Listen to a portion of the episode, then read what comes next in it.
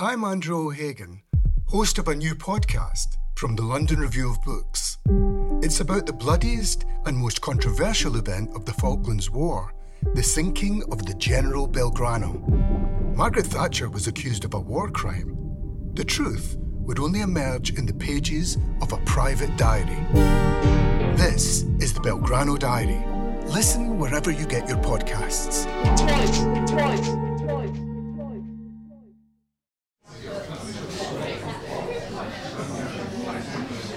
Welcome to the London Review Bookshop. I'll start off uh, reading. I'm, go- I'm just going to read two uh, things. I can't call them. They're in a in a netherworld between uh, lyrics and and and the P word, which I can't even say. Um, so I'm just going to read it. Um, anyway, this one's called Deep Fried in Kelvin.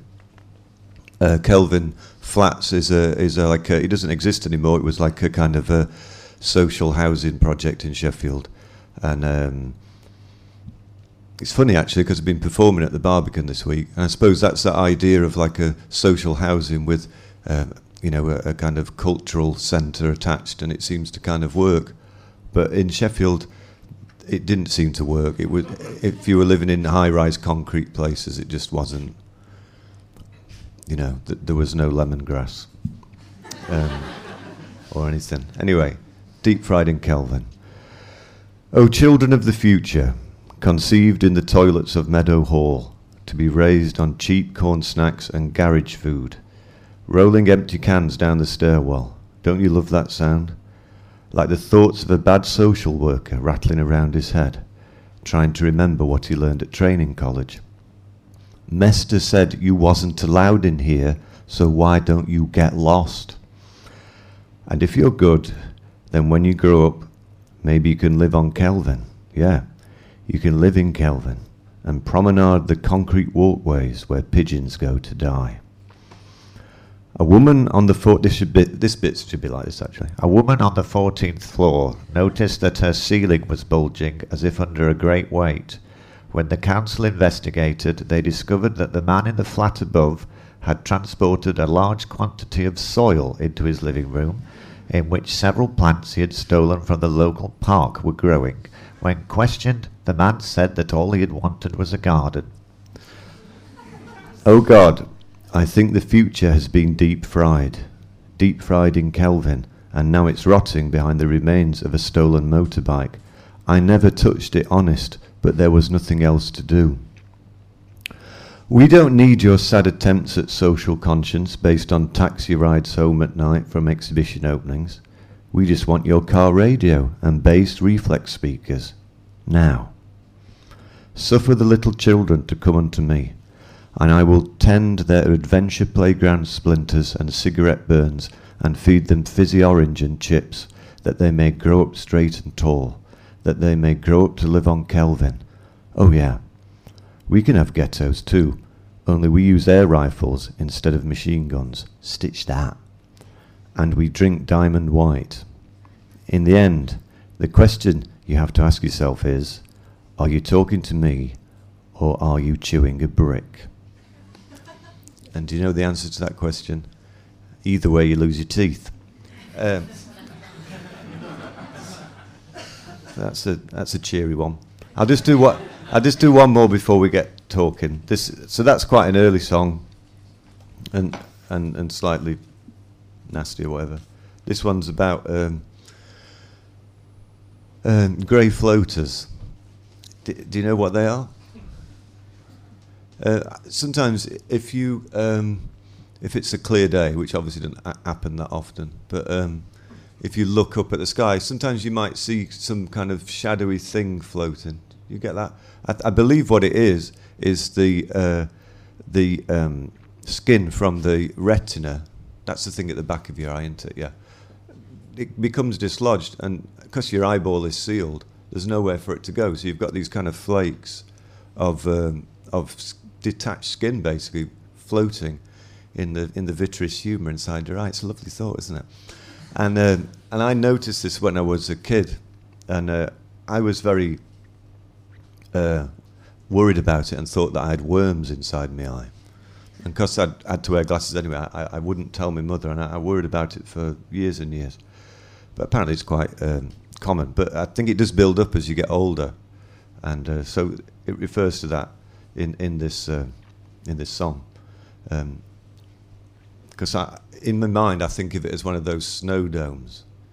You know, when you go to the seaside and get one of them, and get it going like that. Anyway. Probably can't see anything by the time you're ninety. Anyway. Uh, this is called You're In My Eyes, uh, disco song. Grey floaters inside my eyes, visible when you look into a clear blue sky. Memories of days gone by, activated by a mirror ball shining bright in a provincial disco on a Thursday night.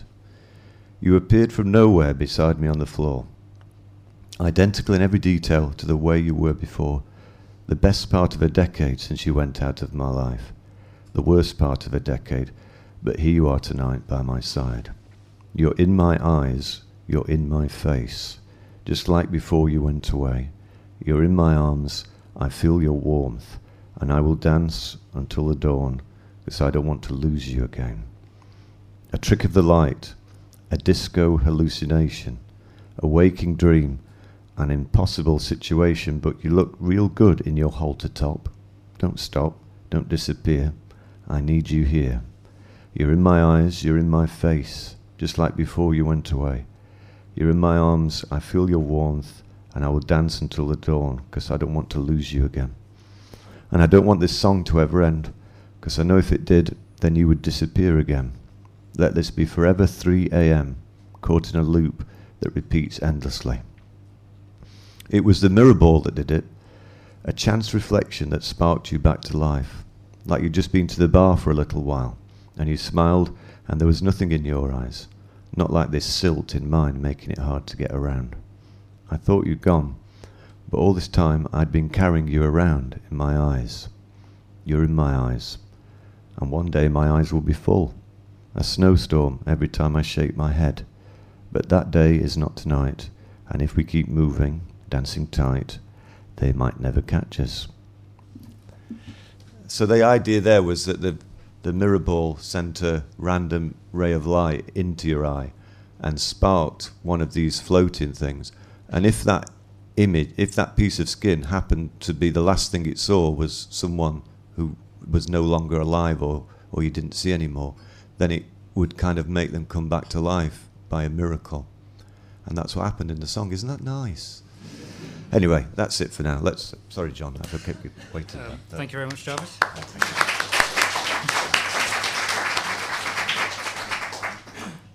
Um, I, uh, I, I spent a long time working out various introductions um, for this evening, and then I realised that you all know Jarvis Cocker already, you all know the music of Pulp already, and presumably if you're here you don't have too many doubts about the idea of publishing a book of lyrics. Um, so I just wanted to tell you, really start off by telling you a story about, um, about me and Pulp um, in my formative years. They say that you should never meet your heroes. I think they should change that a bit to, if you're going to meet someone that you admire and respect, you probably shouldn't write a piece in the Guardian titled "My Hero," because it's it's kind of faintly embarrassing and a little bit creepy. Um, we've just been downstairs for twenty minutes. It was really, really awkward. Um, anyway, anyway, um, that's not true. It was fine. In in um, okay, so this is about me, and then it's going to be about Jarvis. In This is about lyrics and why people need to know lyrics and why people need to understand lyrics. Um, in nineteen ninety-five, um, I was a student. I went to Glastonbury for the first time and, and the last time. Um, I was at university in Bradford, and I went out of my, my final exam of that first year, and I hitched, went up to the motorway and hitched down to, to Glastonbury. It's very exciting, very glamorous. Um, I got a lift with a couple of nurses from Leeds. That was nice. And we went to um, a little chef, had a cup of tea, went to Glastonbury, and they went off, and I went off to find my friends. And um, I don't know if any of you remember time before mobile phones. It's quite difficult to find your friends at Glastonbury before mobile phones. I spent the whole weekend on my own looking for my friends in a field, not a field in Hampshire. Yeah. Um, but anyway, while I was, it was, it was kind of a mixed experience. It was mostly an unpleasant experience, but there were some good things. Pulp played um, a fairly fairly renowned set. I think you looked like you were enjoying yourself that day. Yeah, although I was in a, in a slight mental state as well. Good. I hadn't lost good. all my friends. But. No, no, no. Um, but the day before um, Pulp played their set, I saw a um, there was a, there was, I saw a tent, and um, and I wish the four people who were occupying that tent were here this evening. Maybe they are. Uh, anyway, on this tent, it was kind of kind of typical kind of Millet's four-person dome tent, and someone had painted it very nicely. They were probably art students, I guess. Lots of flowers and leaves and musical notes, and um, and it, it was. Sophie, Jemima, Harriet, and Lucy, we are common people. And I, and I just, you know, no offence to anybody who's called Sophie or Jemima or Harriet or Lucy, but I just had the impression that they hadn't quite listened to the song and hadn't quite understood it. And um, I just wish, I hope, wherever they are today, they're going to get hold of a copy of the book, read the lyrics, and kind of think through the kind of socio-economic implications of decorating that tent that day. Anyway, um, that's just my, uh, some background. Um, I've got some questions for you. Okay, yeah. Okay, okay. How was your day? Uh, today has been an interesting... I, I've been at the Q Awards, um, and um, Pulp got given a, an award there, the Inspiration Award. Well I, done. Was, I was trying to re- rename it the Perspiration Award. but but um, I didn't. Okay, okay, good. Um, did you ever think this day would happen? This day? This, this, this day. Um, this, this day, yeah. Well, that I would be discussing... Um, well, I was saying to you earlier downstairs, I think, I think that one of the good things about... Um, lyric writing is that um, people don't actually ask you about it. Um, like the people in, who I've been in the band with for, for years have never asked me about the words to the songs. and, and uh, but that, I'm not saying that in like a "oh, don't you care?" but uh, it's quite nice, you know, in a way to to to just get on with it and and not. Um, Not have to kind of justify. I, I, I think in the introduction to the book, I kind of said that a bit. It was slightly flippant, but it's true that if because the words to a song aren't that essential to, to whether the song works, um, then that that's quite liberating because you can kind of write about what you want, and as long as it kind of rhymes and sounds okay, then people will accept it. I mean, sometimes you can tell, like uh, sometimes people don't even bother with words, and it kind of works all right. I was, list- uh, was listening. Somebody put um, some music on by Can the other day in, in the dressing room of somewhere, and that Damo Suzuki guy. I mean, I guess his maybe his grasp of English weren't so good anyway, but he's just kind of making sounds that sound like, and it's kind of all right. Mm-hmm.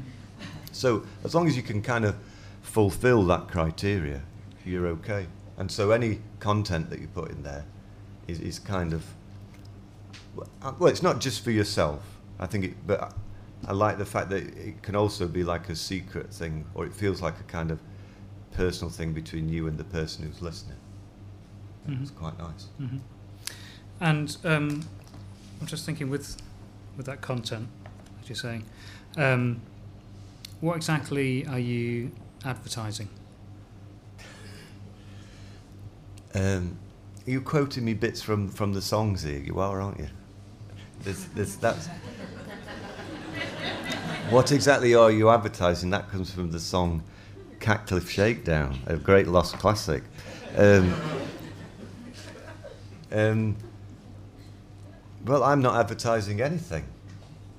Uh, um, I, I don't like advertising, actually. I think it... it, it, it um, It kind of creates false desires, mm-hmm. and makes you feel um, like you're missing something. That's that's how it works, isn't it? It kind of makes you think, "Oh, I should have that.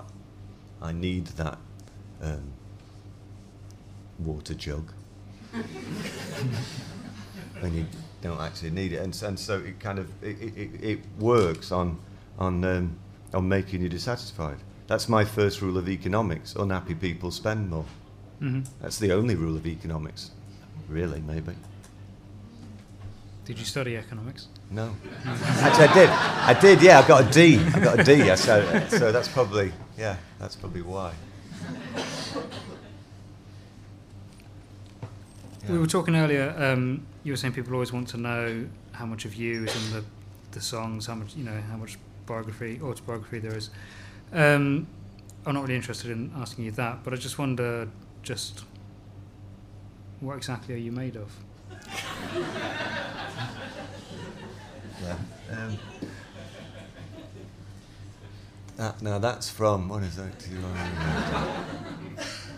Oh, that's got me. That I know the thing. It goes. Uh, oh yeah, that's party art, isn't it? Yeah, yeah. Um, well, I'm not a party animal, I don't think.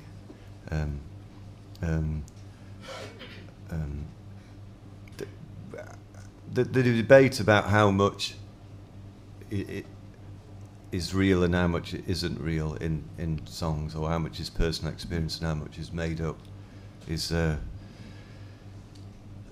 is one that people seem to be quite fascinated with. But uh, I think, I said this the other day, so I was up in Sheffield um, on the stage of the Crucible Theatre, you know, where home of televised snooker, uh, which was exciting for me. And, uh, um, and, and a, a guy asked me about that. And um, I, I said to him, I think it's like a, it's like a, ma- a magician. You know, if you're a magician and, you, and you're a member of the magic circle, then uh, you're duty-bound not to reveal your how your tricks are done. Mm-hmm. I think that's the rule. I think that's the big rule of the magic circle. Isn't it? Mm-hmm. I mean, I don't know if you do any conjuring yourself, but yeah. Well, I wouldn't be able to tell you if I, if I was but, in the magic uh, circle. But um, so I think that thing of how much of what goes into your work is is is actual lived experience, and how much is it is imaginative, is that's like a trade secret. And if you told, if you said, well, you know, forty-six percent of this song is true and the other fifty-four percent is made up, that would, it wouldn't be the same from song to song anyway, and it would also kind of be a bit pointless. Mm-hmm. But I do think the the basic kind of starting point of something has to be a a, a real experience. Mm-hmm. I don't know if you agree with that. Um, you don't have to. I couldn't tell you, really. You mean in, in my work? Yeah. Yeah. Um, yeah, I hate being asked about that. Okay. Yeah. About that. I thought you did as I'm well. Back off then. Yeah, I'll yeah. back off. No, it's fine. It's fine. Um, no, you, you're flummoxing me because I'm trying to I'm trying to work everything into this kind of. All right. Okay. Sorry. That, you know, it's, it's not really working. Um, yeah. Yeah. Um,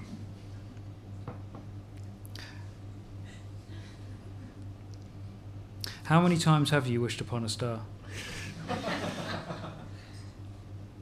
Uh, that's from the song uh, Space.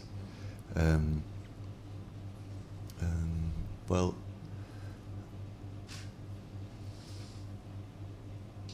I, I'm.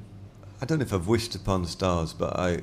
I was, like, for instance, recently I've been quite fascinated with the story that uh, Sarah Brightman's going to spend kind of all of her money on going into space for, like, about a week. And I, and I think that's, I quite admire that. I mean, that's showing, because that was always my ambition when I was a kid. I thought, um, you know, I think I've said it many times, but I really did think that that space travel would be a reality by this time, and so didn't learn to ride a bike. No, that's true. I didn't learn to ride a bike till I moved down here to London, like when I was like twenty-five. Um, so, you know, no way you can have bikes in space. So, so, so it seemed a real thing. So, so at one time, I, I would really like have liked to have been in space. And.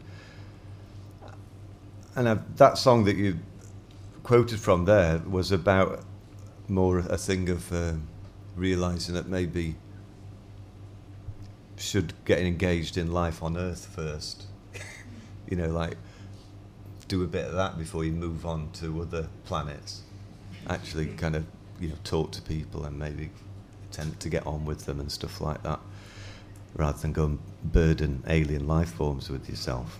Um, so, so I've, I've kind of, I suppose, a, a, a trajectory in my career has always been downwards. From being a kid of see, seeing the moon landing at like um, five years old and thinking that's where we're going.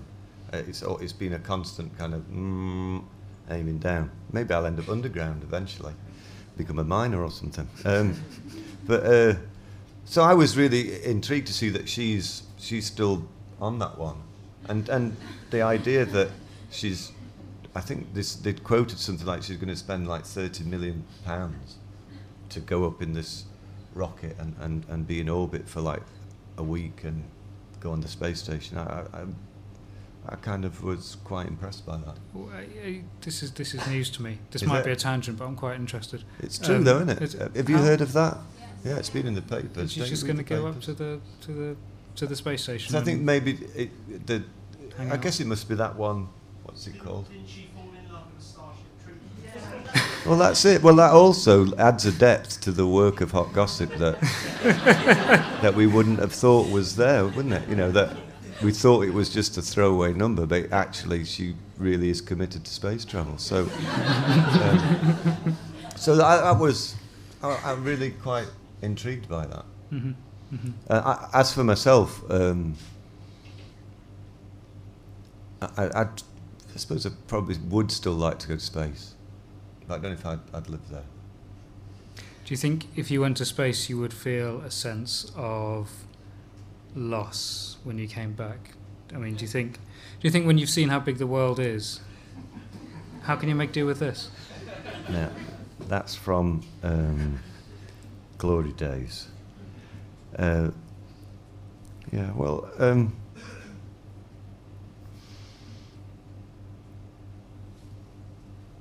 uh, but I think, like we were saying in, in that last question, my. We do see how big the world is, don't we? That's the thing. Uh, I suppose, you know, like um, we see how big the world is before we really get out into it to experience it. Uh, for me, that was the T V, I suppose. Like nowadays, it would be like the internet and stuff like that. But you kind of see things, and so are aware of things, without any personal experience of them, and so you you get that weird kind of mixture of kind of jadedness and and and then but also complete naivety of what it would really be like. Mm-hmm. You know, like you've seen tigers, know what they're, you know, seen them, they're stripy, they're a big cat. But you know, if a tiger was in here, Jesus Christ, you know, like, I wouldn't know what to do. I'd be shitting myself, you know. I would. It would. It would be mayhem, wouldn't it? So, so it's that weird thing of, of, of kind of thinking you know about life and think, oh yeah, whatever, tiger, yeah. But then if the real thing was there, and and and I suppose that's the thing for me anyway. That's always been a kind of impetus, is to try and break through that kind of shell of of thinking you know about things and actually get to the somehow get to real experience. And and um, that's that's that's kind of my yeah that's my thing, is to try and do that.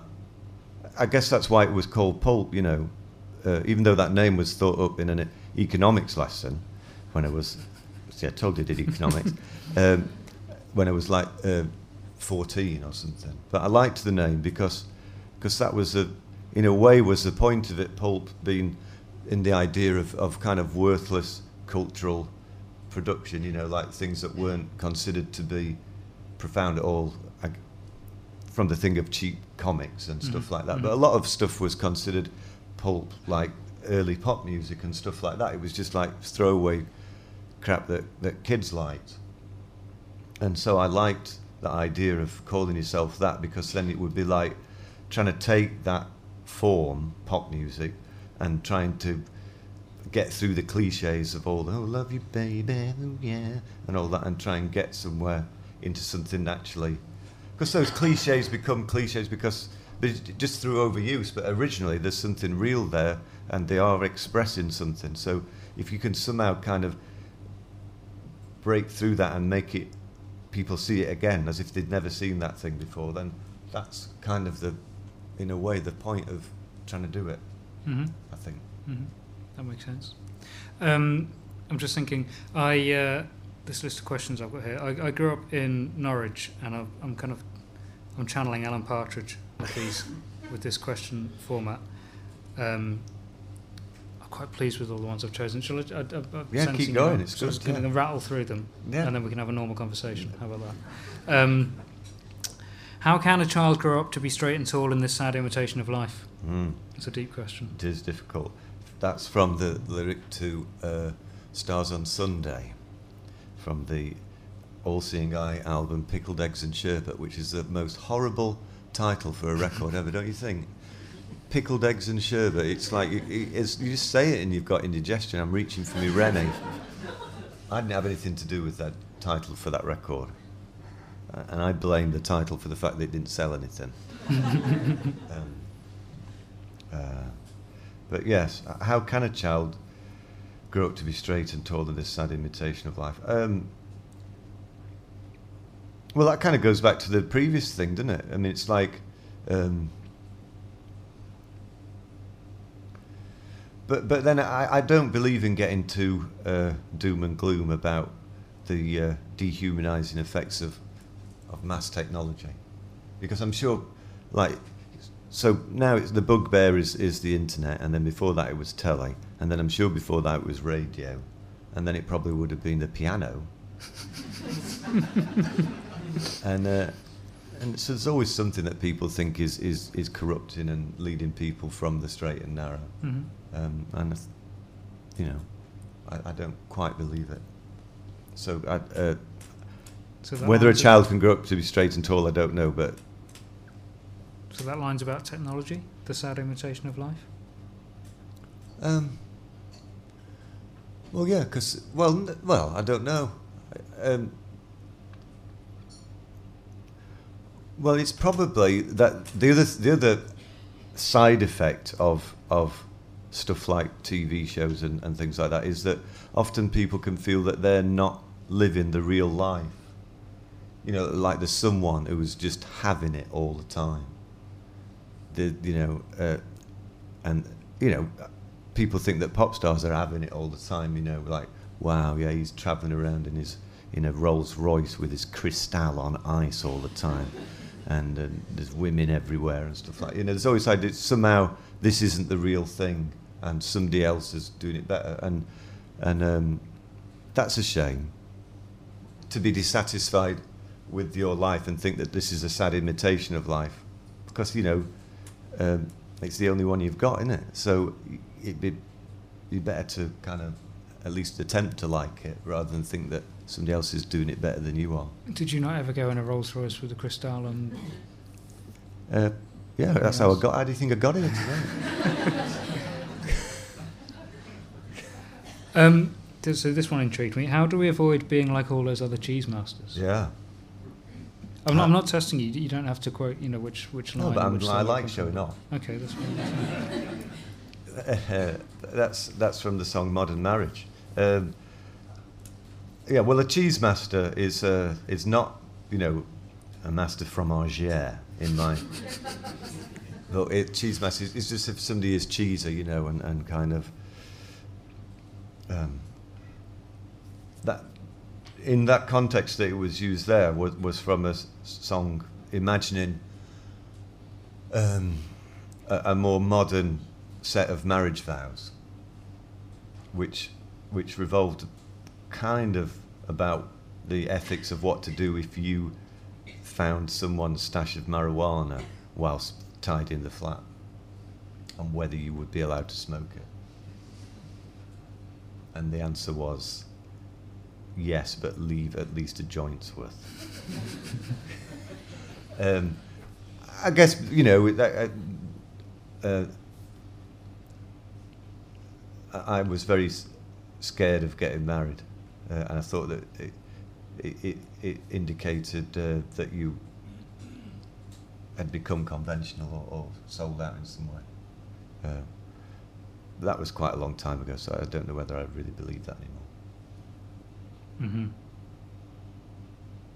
Mm-hmm. Um, that's interesting, actually. I'm going to I'm going to break off from my script because, right. uh, yeah, it's radical. Um, I um, going off piste. These these uh, these go back a long way. These go back to what? Early nineteen eighties? Yeah, the first, I mean, I, I didn't burden the, the people with too many from then, but the, the first one is from like nineteen eighty-three, yeah. Uh-huh. And, um, you know, without getting into whether it's forty-six or forty-seven percent biographical, um, what's it like, you know, when you were putting them together, what was it like kind of looking at your approach to songwriting, then your approach to, you know, because it's not just a technical approach to songwriting, it's what you were writing about, your ideas, your your your values, how they've changed. You know, were there ones that you, that kind of artistically you wanted to include, but somehow? Life is full of awesome what ifs and some not so much, like unexpected medical costs. That's why United Healthcare provides Health Protector Guard fixed indemnity insurance plans to supplement your primary plan and help manage out-of-pocket costs. Learn more at U H one dot com. When you make decisions for your company, you look for the no-brainers. If you have a lot of mailing to do, stamps dot com is the ultimate no-brainer. Use the Stamps dot com mobile app to mail everything you need to keep your business running with up to eighty-nine percent off U S P S and U P S. Make the same no-brainer decision as over one million other businesses with Stamps dot com. Use code PROGRAM for a special offer. That's Stamps dot com, code PROGRAM. Felt a bit weird to include. No, because I, what I realised was that the... Because I... I don't make a habit of going back and looking at things, but um, what I realised was that the, the the kind of dodgier ones, the ones that expressed more iffy and, and opinions, mm-hmm. were were the best ones. Okay. Uh, well, or the most most oh, not the best ones. I can't you can't say, but the ones that entertain me most. Entertain you now. To look yeah, at when I read them back, so so. You know, trying to be Mister Nicey-Nicey, I'm a nice, balanced person. Um, great, but don't write about it. It's not interesting, is it? Mm-hmm. I, I don't know. It, and it just struck me that that was the case. Um, even when I did that reading just now, the second one was a bit of a nicer song. Sen- mm-hmm. The sentiment was nicer, mm-hmm. but the first one was more entertaining for me to read. Mm. I realised halfway through, I thought, shit, I put these in the wrong order. But... Uh, So I think that's the thing that um, uh, I don't know if it's unfortunately or fortunately or whatever, but but uh, it's kind of entertaining to see people fuck up or to read something that's a bit. Uh, we were talking as we were coming here. I, I read one of John's stories recently, which was about a, a guy, kind of a nightmare guy. Uh, spoiling his daughter's uh, kind of school concert because he's, he's been denied access. It's a bit like a, I suppose, like a father's, what is it? That kind of those guys who who chain themselves to cranes in, in Batman suits or whatever, and, and say that fathers for ju- what is it? Fathers, that's it. Yeah, okay. He's he's a bit of one of them, and uh, and he kind of like he's he's not supposed to come near his daughter, but he kind of goes round the side of the school hall and peers in through the window. Then somebody comes out and. And he gets kind of arrested. I'm just giving the ending away. Oh. Sorry, Eddie Road. But, but you know, I found that very funny. But, but you know, uh, obviously, in real life, that's not a nice situation. But mm-hmm. th- there's something, I don't know, there's just something that's kind of amusing about those things. So mm-hmm. when I went mm-hmm.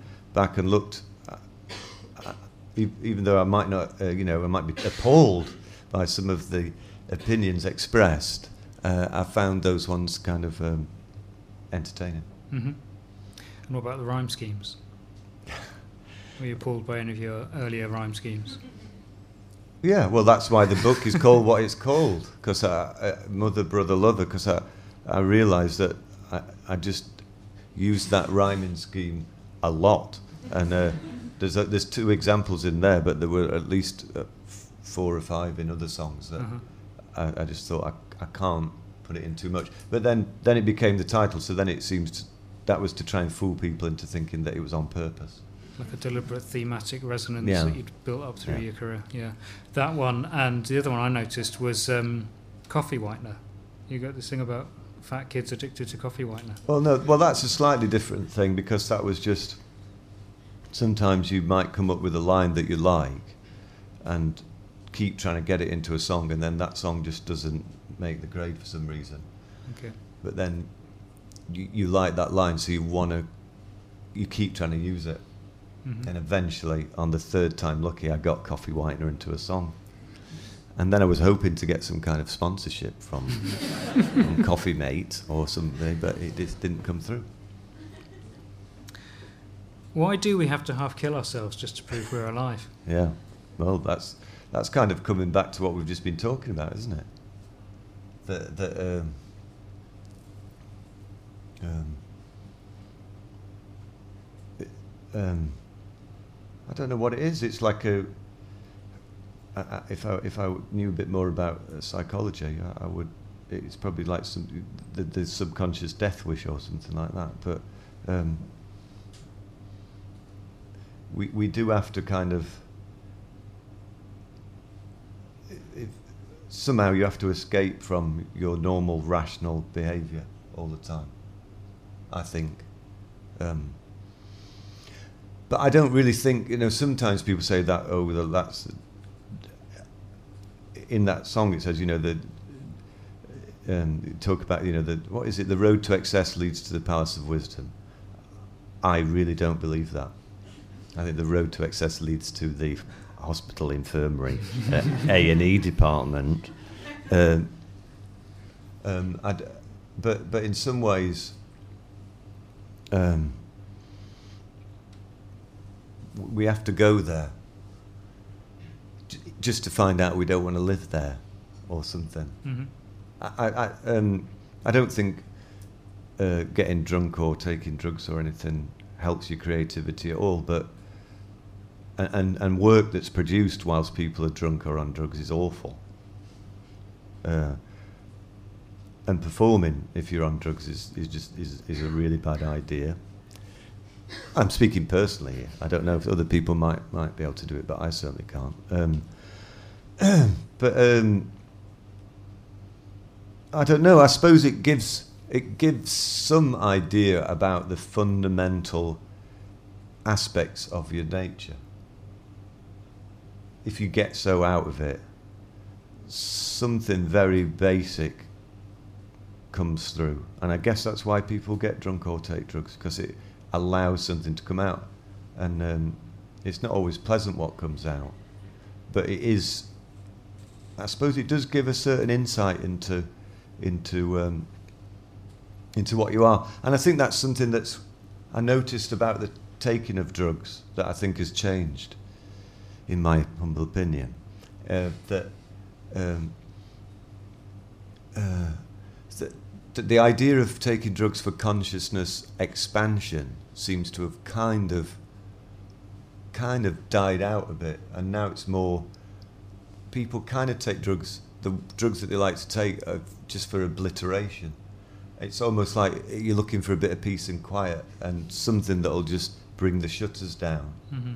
and, and and and keep everything away and, and keep everything at bay for a moment, rather than kind of trying to launch yourself and get more of a understanding of things, which seem to be the thing with like taking mushrooms and acid and stuff like that. Uh, um, a, a spirit of exploration. Now it seems to be really like a kind of let's let's hide in a bunker and pretend that nothing's happening. Mm. So that's a weird kind of. I noticed that when I was into raving.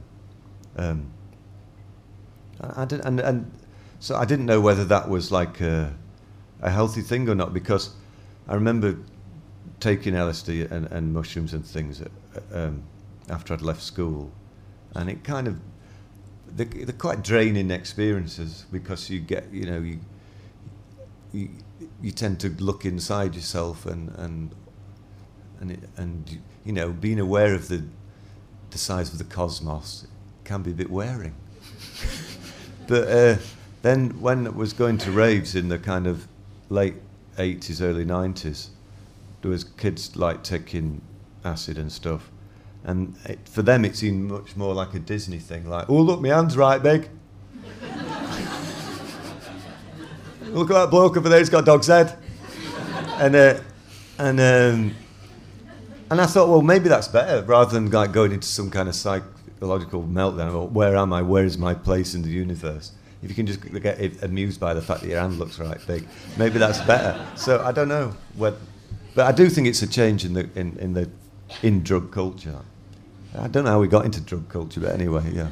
No, um, I asked you about half killing oh, yourselves, yeah, and yeah, you went okay. straight into. There's lots of ways of half killing yourself, but obviously yeah. for you that was mm. drink and drugs. Are you happy just to be alive? Yeah, very, very much so, yes. Good. Um, in a minute I want to ask you about the radio stuff, but I'm just going to finish off this yeah, because yeah. it took me ages to work it out. Um, I had a highlighter pen and everything. No, um, can you answer this question? Mm. Can you answer it right? Mm. Have you ever done anything good in your life? I, well, I don't know. That's from the song The Professional. Well, have you ever done anything that wasn't just for yourself? No, probably not, no. Well, that's that brings us on to the... I was going through a bit of a crisis at that point, because it brings us back to that question of how much is real and how much isn't, you know. And but if you use your own life and own experience as material for your work, there's a there's a moral dilemma there, of like, it's like saying to someone like, you know, come on, hurry up, do something interesting so I can write about it and make some money. And that's not a nice thing to say to people, especially if you're having relationships with them or something, or if you um, so um, so, so uh, that that's that's uh, something that you have to.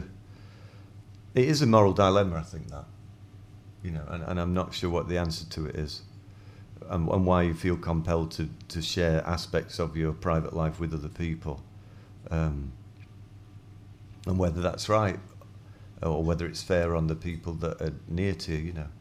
Um, so that song, The Professional, was when I was thinking it wasn't right at all. It was like, you know, I'm a professional. Um, You know, to think of yourself as a professional, everything that you do is like just material to be used. There's something wrong about that, you know. I think, I think you have to. Uh, you should be just happy just to be alive and, and live life for its own sake, rather than thinking, "Wow, this is great material." Uh, I, I, you know, it's a, it's a funny one, that. Mm-hmm. Yeah. You look uncomfortable. I'm going to move on. No, no, no. I, I don't know. I don't know the answer to it. That's the thing. I'm not particularly uncomfortable with it, but I just don't know the uh, what the answer to that thing is. Sometimes time lag can help. Mm-hmm. That's what I've tried to use, is is to only write about things years after they've happened. Mm. So, like, Pulp's most famous song, "Common People," is about like being at college in like nineteen eighty-nine, but it. It didn't get written until nineteen ninety-five, so you kind of hope that people have.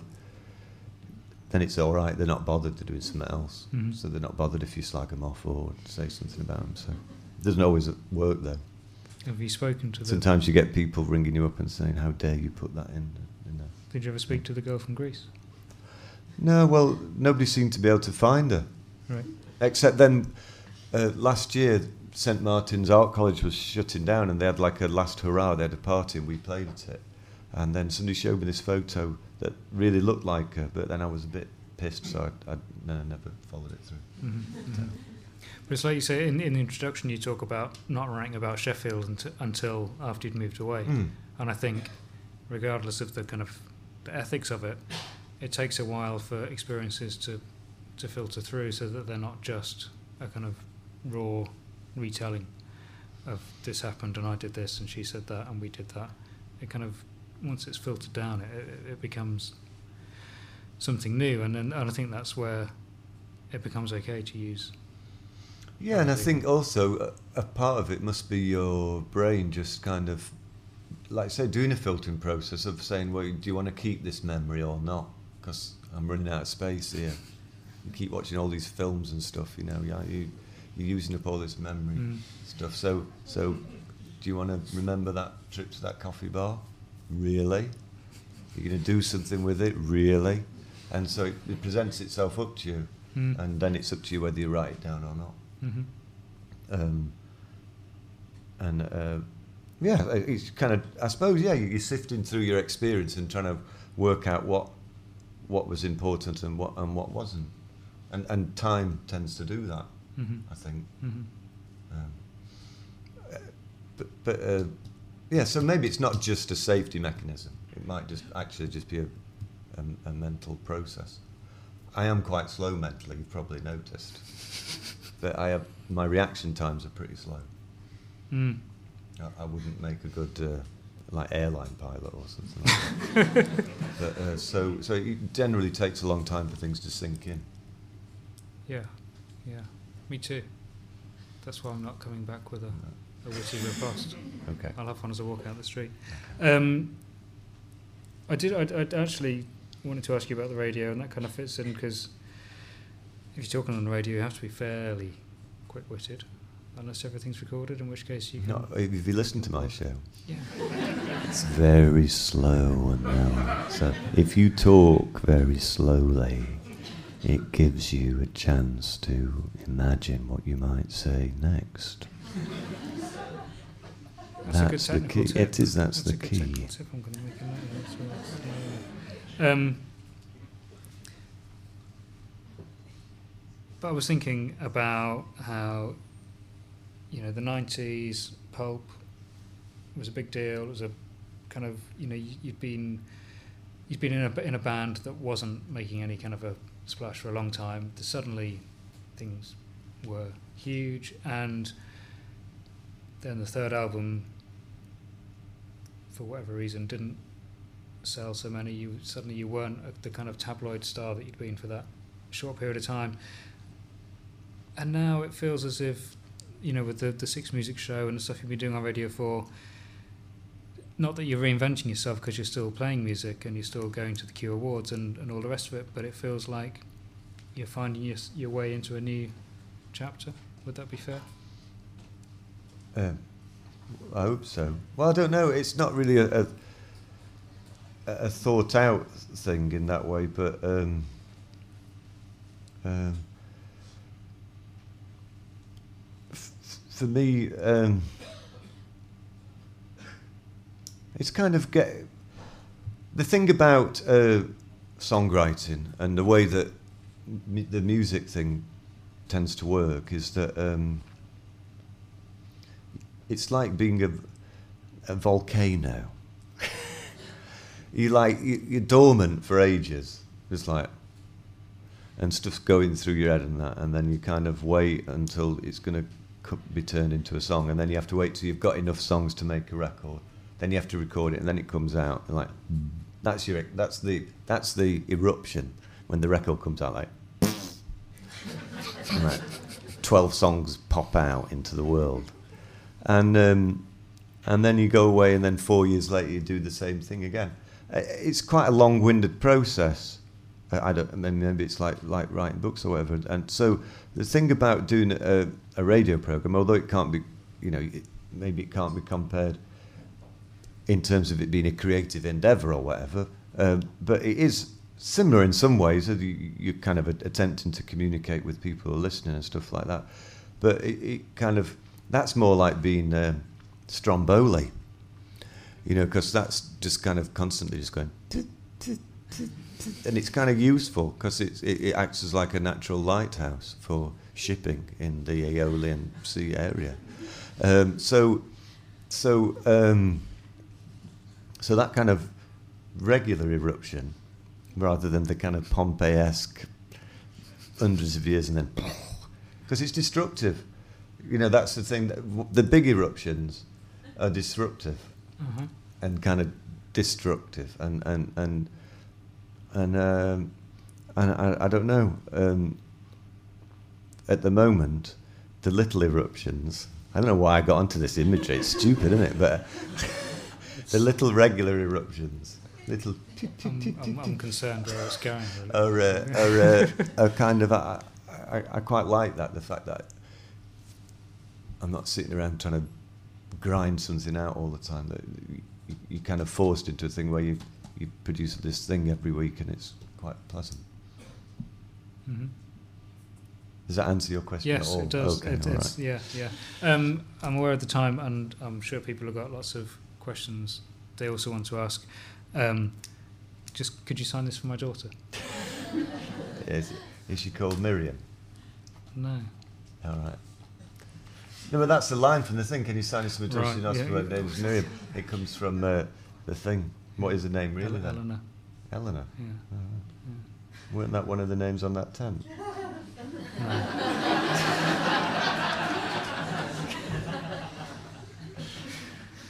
um, yeah, so if you've got questions, uh, don't feel obliged to make your question a direct quotation from one of the songs in the book. Um, you know, I might not do that technique again. Um, yes, there's one here already. Great. Hello. Hello. When I was a teenager, I always thought you were really cool because you understood that women liked lyrics. And um, not muscle, and, um, and I think one of you, you were talking a lot about how your songs were about the past, but I think one of your best recent songs is about the future. Your song "Don't Let Him Waste Your Time." All right, yeah. And it seems to be like a feminist classic, and I just wondered if you could. Um, I've got it on my playlist after um, These Boots Are Made for Walking. Okay. And um, I just wondered if you could tell us a bit about how you wrote that song and who's it for? Who is it for? Well, you mentioned These Boots Are Made for Walking. It was written for Nancy Sinatra, who wrote that song. I mean, who performed that song. Um, but um, it, but it kind of, I mean, it was written for her because um, at that time I was trying to, I thought I'll, I'll do a graceful retirement from the music business and just write songs for other people. Um, but it was kind of, once I'd written it, I, I re- it was kind of taken from my own experience because I think, um, well, I certainly did, and, and men tend to do that, I would say, sweeping generalisation maybe, but they do tend to kind of avoid any form of commitment if it's at all possible.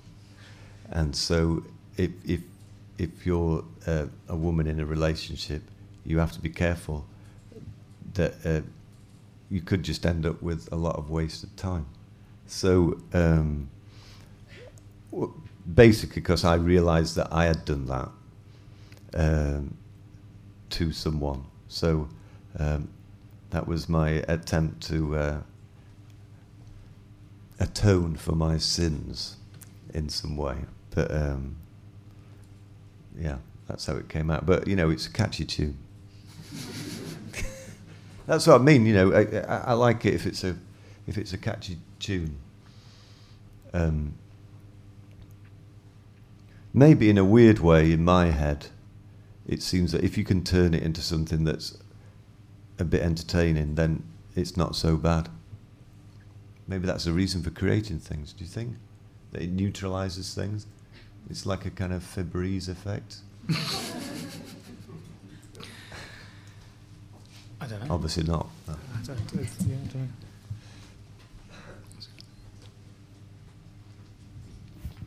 Hi there. Hello. Um, given the inimitable Stephen Patrick Morrissey is, uh, has finally given up and is releasing his autobiography this year, you ever uh, tempted to do do your life story in print? No. What is it? He's not doing his book. No. All yeah, right. yeah. Oh, he is doing yeah, his book. All right. Oh, is it? See, I'm, I think Sarah Brightman just eclipsed everything, and I, and I just don't seem to have kept up with any other news. Uh, um, well, I, I think not. This isn't a sales pitch, but that, that's this is about as far as I'm prepared to go down that path because it, it kind of follows. It's it's it's a chronological thing. It's got notes in the back to kind of explain some of the more kind of arcane references to public transport issues, et cetera. So um, it kind of tells a, a story. and uh, and and in a way that I like that that. Um, as I was saying in reference to that last question, that in some ways, if you can turn your experience, be it good or bad, into something, um, I kind of like that a bit more than just like the encounter group kind of approach of let's just pour it all out. Um, if you can kind of make it into something, that that somehow, um, that, for me, that's what um, creativity is about. Is, is, is in some way, it's like. Um, well, it's not. It's not really saying that making something mean. Well, you, you kind of add a bit of meaning to your own life. You know, life as it's lived is is quite random, I think, and I think that's something to. I don't think that's a negative thing, but it just is random the way it works out. And and um, but the thing is, you can add a storyline, and I guess we're a bit hooked on storylines, uh, especially you know with. Been brought up with films and T V where things do have a plot, but your life doesn't necessarily have a plot, um, and so but you can kind of add one to it by kind of jiggling things about and using it to create something. So it's a way of kind of adding a narrative to your to, to your life, and and uh, which it doesn't have naturally. So I'd rather you know it's. It's the condensed Reader's Digest version of your life, and and uh, and I, I quite like that. Sorry, that was a very rambling answer. I'm very sorry. It does make it sound as if it's more like fifty-three percent. Sorry, autobiographical. Yeah. So maybe it's worth. Yeah. Anyway. Hello. Um, Hello. I'm interested in the difference between um, performing music and reading things out. And I was wondering how you, what you, how the experience was reading your lyric, lyrics as opposed to singing them. Well, the ones that I tend to try and do will be ones that were quite spoken word anyway, because um, the other ones have a tendency to kind of like, you feel like um, Peter Sellers. Um, It's been a hard day's night, and I've been working like a dog. It's been a hard day's night. I should be sleeping like a log, but when I come home to you, I find the things that you do make me feel all right. um, so, so doing ones that have got a tune and, and have a more obvious kind of rhyming structure to them tend to sound a bit like that, um, which is amusing. Uh, Yeah, it's, it is very different, and it, it, so, so I tend to try and do the more spoken word ones, because then it doesn't seem such a leap to just suddenly talk them, you know, um, and I, hopefully that, that works in some ways. I have done it with slides sometimes, um, sometimes that's okay, unfortunately, couldn't do that this evening, but uh, yeah.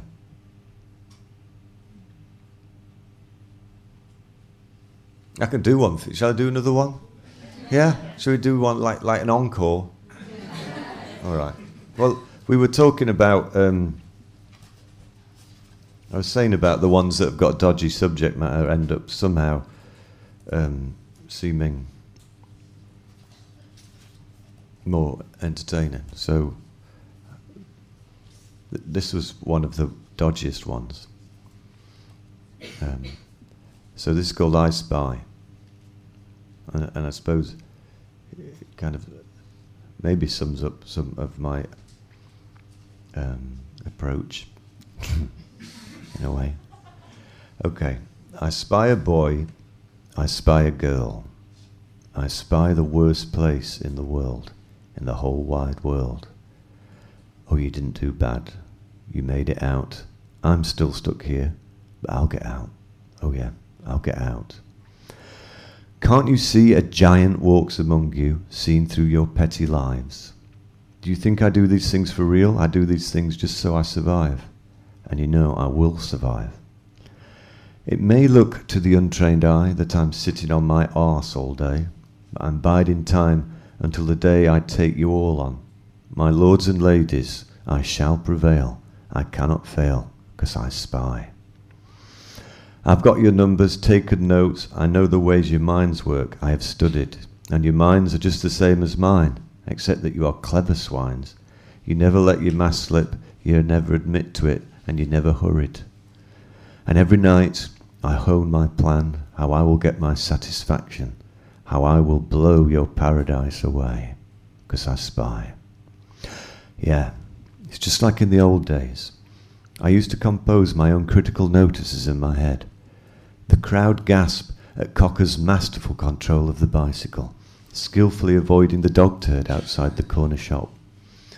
Imagining a blue plaque above the place I first ever touched a girl's chest. But hold on, you've got to wait for the best. You see, you should take me seriously, very seriously indeed, because I've been sleeping with your wife for the past sixteen weeks, smoking your cigarettes, drinking your brandy, messing up the bed that you chose together, and in all that time, I just wanted you to come home unexpectedly one afternoon and catch us at it in the front room. You see, I spy for a living, and I specialise in revenge, on taking the things I know will cause you pain. I can't help it. I was dragged up. My favourite parks are car parks. Grass is something you smoke. Birds are something you shag. Take your year in Provence and shove it up your ass. Your Ladbroke Grove looks turn me on, with roach burns in designer dresses, skin stretched tight over high cheekbones, and thousands of tiny dryness lines beating a path to the corners of your eyes. And every night I hatch my plan. It's not a case of woman v man. It's more a case of haves against haven'ts. And I just happen to have got what you need. Just exactly what you need. In the midnight hour, I will come to you. I will take you from this sickness, dinner parties and champagne. I'll hold your body and make it sing again. Come on, sing again. Let's sing again, 'cause I spy. Yes, I spy a boy. I spy a girl. I spy a chance to change the world. To change your world.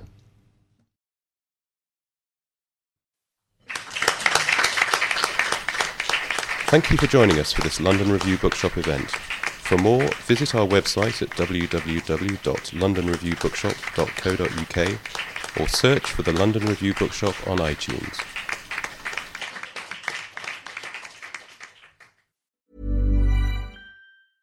Imagine the softest sheets you've ever felt. Now imagine them getting even softer over time. That's what you'll feel with Boll and Branch's organic cotton sheets. In a recent customer survey, ninety-six percent replied that Boll and Branch sheets get softer with every wash. Start getting your best night's sleep in these sheets that get softer and softer for years to come. Try their sheets with a thirty night guarantee. Plus, get fifteen percent off your first order at boll and branch dot com. Code BUTTERY. Exclusions apply. See site for details.